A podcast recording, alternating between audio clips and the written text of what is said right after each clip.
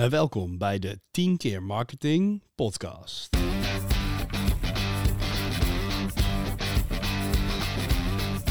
En welkom bij 10.agency. In de studio beschikken we elke week één vraag over marketing. Dat doen we met een expert van 10. En in 10 minuten ben jij dan helemaal op de hoogte en zorg je ervoor dat je bij je volgende marketingoverleg goed voor de dag komt. Dit is de 10 keer marketing podcast.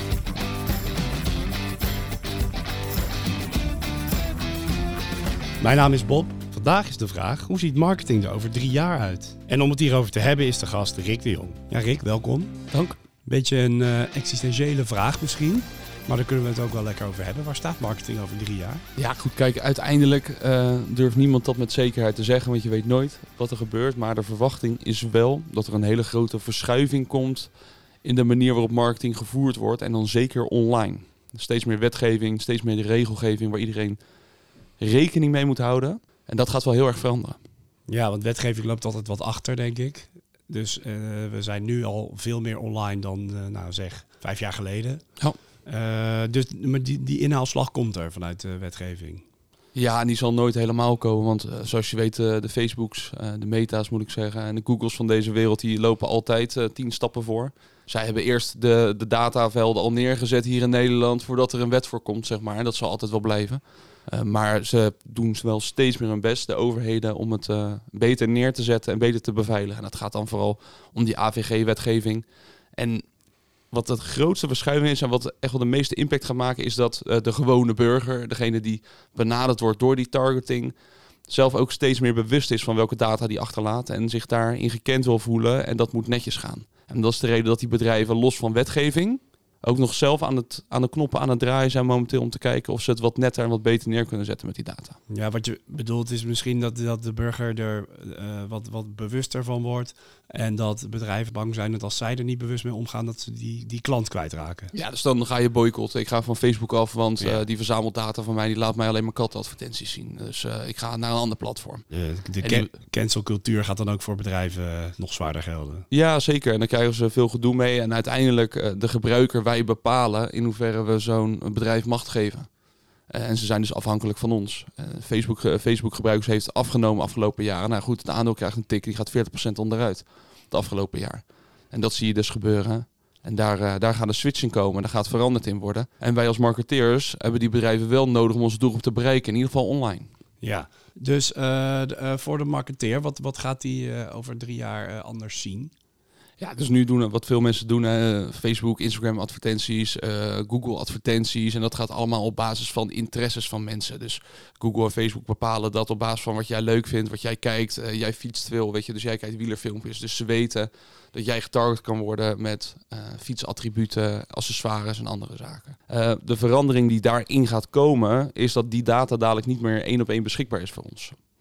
Dat noem je third-party cookies. Ja. Nou goed, die gaan er helemaal uit op de lange termijn. En dat betekent dat je dus veel dichter bij de consument moet komen te staan. En hoe je dichterbij komt staan, dat doe je eigenlijk door gegevens te hebben of toestemming van diegene om hem te benaderen. En je ziet daarom nu ook heel veel advertenties en campagnes uh, opgezet worden en komen om dichter bij die klant te komen staan. En dat doe je bijvoorbeeld door e-mailmarketing, door mailadressen te verzamelen. Of je trouwe klanten te benaderen. Of toch steeds meer offline vragen of ze naar die winkels komen en events organiseren. Om dat aan je merk te koppelen.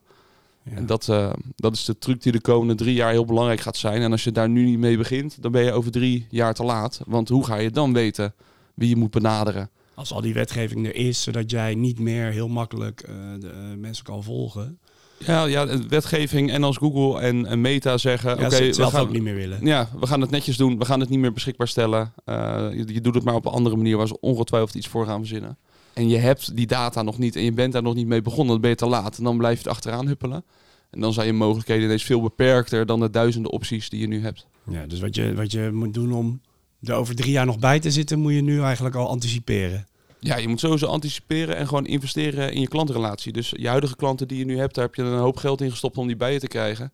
Maar het behouden van die klant is straks de sleutel tot het bereiken van die nieuwe mensen. Want die klant, stel, uh, jij bent naar een fietsevent geweest, je hebt het naar je zin gehad. En vervolgens ga je met 25 andere fietsen. Dan ga jij vertellen dat het leuk was en dat het goed was. Juist. En dat is straks de truc. En als die gasten dan een e-mailadres of iets anders, achter, uh, iets anders achterlaten, dan uiteindelijk ga je weer de community creëren. En dan kan je dus uit die vaste groep mensen blijven vissen. En Ja. dat is de verschuiving waarvan je denkt, nou, die gaat komen. Het targeten wordt eigenlijk lastiger, eh, duurder of gaat minder goed. Kijk, Facebook advertenties zou je altijd kunnen draaien, maar hoe minder specifiek jij kan targeten, hoe minder resultaat je krijgt ervan. Ja, dus dan wordt het eigenlijk veel meer met hagel schieten, terwijl je eh, misschien wel veel gerichtere dingen kan eh, en, en wil gaan doen. Zeker, ja. Dus die verschuiving gaat komen. En dan komt natuurlijk nog de metaverse en alles erop en eraan.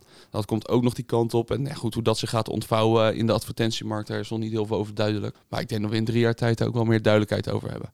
Want die wordt niet voor niks gemaakt eh, in combinatie met die data die, die wat minder eh, mee gaat spelen door de Googles en de Facebooks van deze wereld. Maar ja, in die online omgeving kan je natuurlijk wel weer eh, heel veel verschillende dingen doen en weer andere wetgeving krijgen ervoor wat er niet is. Dus Ja. ja, dan beginnen ze gewoon weer van vooraf aan verwachting. Hoe de metaverse gaat ontwikkelen is misschien nog wel heel erg glazen bol werk op dit moment. Ja. Terwijl het een van de grootste advertentieplatformen wel zijn naam daarnaar heeft veranderd. Dus eh, gebeuren gaat het sowieso, denk ik. We gaan, eh, je gaat er over drie jaar sowieso iets, iets mee doen. Ja. Eh, we, we zitten er misschien wel allemaal dan ineens in. Eh, laten we even terug naar dingen die we misschien wel weten. Wat, wat, gaat er, wat, wat zie je offline nog gebeuren? Ja, offline is echt die, die klantrelatie, zeg maar. Dus weet je, als mensen, je ziet heel veel bedrijven, onder andere koffiezaken, ehm, die waar je ook gewoon online je bonen en je dingen kan bestellen, die organiseren toch offline events waar je kan proeven en proberen echt die community te creëren. Eh, dus klantgroepen met elkaar verbinden en op die manier sfeer rondom je merk creëren waar je bij wil horen. Ja. Eh, ja, goed. En of ze dat nou bewust doen omdat ze denken, hé, hey, eh, die cookies gaan eruit en dat kan niet meer. Of we willen gewoon een mooie groep aan ons bedrijf binden. Ik denk dat dat een mooiere, mooiere filosofie is, maar wel de kern waar het heen moet. Een er wisselwerking tussen die twee dingen. Dat, Ja. zie je, dat zie je dus nu al een beetje gebeuren, maar dat, dat gaan we misschien nog wel veel meer zien. Zeker. En ook omdat alles naar online verschuift, weet je, waar kan je dan onderscheiden? Ja, uiteindelijk is dat, wordt dat toch offline. En zeker Ja. sinds corona. Iedereen heeft binnengezeten. Ja, die willen weer naar buiten, die willen dingen doen. Dat zie je aan de festival, dat zie je, dat zie je aan alles. Ehm, en daar, daar kan je die verbinding maken. En als je persoonlijk contact met iemand hebt, dan heb je veel sneller de gunfactor. Ja. Dan dat je dat online hebt gedaan. Dan zeg je, hey, ik ga bij Piet koffie kopen vandaag. In plaats van, ik eh, koop eh, op die en die site met die en die kortingscode koffie. Ja. En ik maak ook even een praatje met Piet. En, eh, En Piet geeft nog even advies, want anders moet ik het allemaal opzoeken door die honderdduizenden blogs die eigenlijk voor SEO geschreven zijn. ja, precies. En Piet legt even echt uit hoe ik mijn boontjes maal. Ja. Ehm, als we dan, hè, over drie jaar is natuurlijk leuk, maar ehm, het is ook wel grappig om te kijken wat er nu heel anders is dan hoe we drie of misschien vijf jaar geleden naar marketing keken. Wat, wat is daarin iets wat jou enorm opvalt? Ja, ze zeggen altijd eh 50% eh, van je marketing is effectief en levert geld op. Eh, Je weet alleen niet welke 50% dat is, dus je weet niet welke helft dat is. En ik heb het idee dat dat wel heel erg aan het veranderen is. Eh, alleen al door de enquêtes die je toegestuurd krijgt als je een product koopt. Eh, hoe ben je bij ons terechtgekomen? Eh, los van dat de online dingen via de Google Ads en de SEO en alles gewoon keihard meetbaar is en je dat sowieso weet. Dus het was vooral in winkels dat dat moeilijk meetbaar is, maar er wordt ook echt wel goed op doorgemeten de laatste tijd. Ehm, dus ik heb het idee dat dat wel verschoven is naar 80-20. En dat zal alleen maar meer worden. Dus mensen weten nu waar ze geld aan uitgeven. En weten ook hoe ze dat verder kunnen optimaliseren en doorzetten. En dat gaat niet, eh, dat staat niet haaks op wat je net allemaal zei, dat mensen wat minder goed te, gaan, te volgen gaan zijn, eh, dat dat wat lastiger gaat worden de komende tijd. Nee, dat denk ik niet. Want uiteindelijk, eh, als jij je registreert voor, voor zo'n offline event, dan krijg jij gewoon via de mail, wat nog veel beter meetbaar is dan alle andere zaken waar je op klikt, wat je doet, dat wordt ook gewoon gekoppeld aan je naam. Alleen de meting is anders voor je campagne. Ja, en is niet meer, eh, is altijd eh, zodat ik er me ervan bewust van ben. Ja, en je, je laat doelbewust eh, je gegevens achter bij dat bedrijf. Je Precies, weet dat ja. ze het daarvoor gaan gebruiken. En je vindt dat helemaal oké, want ze bezorgen jou een leuke middag. En je bent aan het genieten. Ja. Dus als we nog even de, de, de, de vraag herhalen, waar staat marketing over drie jaar? Als we dan nog even bedenken wat het belangrijkste is, wat we net hebben besproken. Zorg dat je je klant bindt.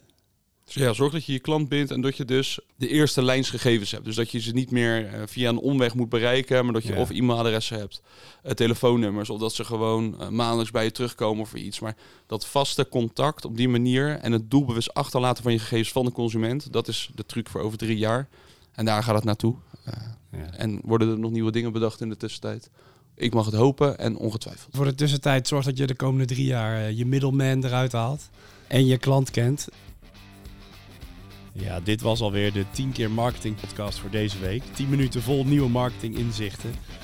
Eh, bedankt Rick. Thanks. Bedankt voor vandaag. En jij bedankt voor het luisteren. Succes alvast met je nieuwe inzichten. En wil je nu meer weten? Kijk dan in de show notes of op 10.agency. Daar vind je veel meer informatie over marketing en alles waar 10 jou bij kan ondersteunen. Heb je nu zelf een vraag over marketing? Mail ons dan via het mailadres in de show notes. En wie weet gaat de volgende 10 keer marketing wel over jouw vraag. Tot volgende week.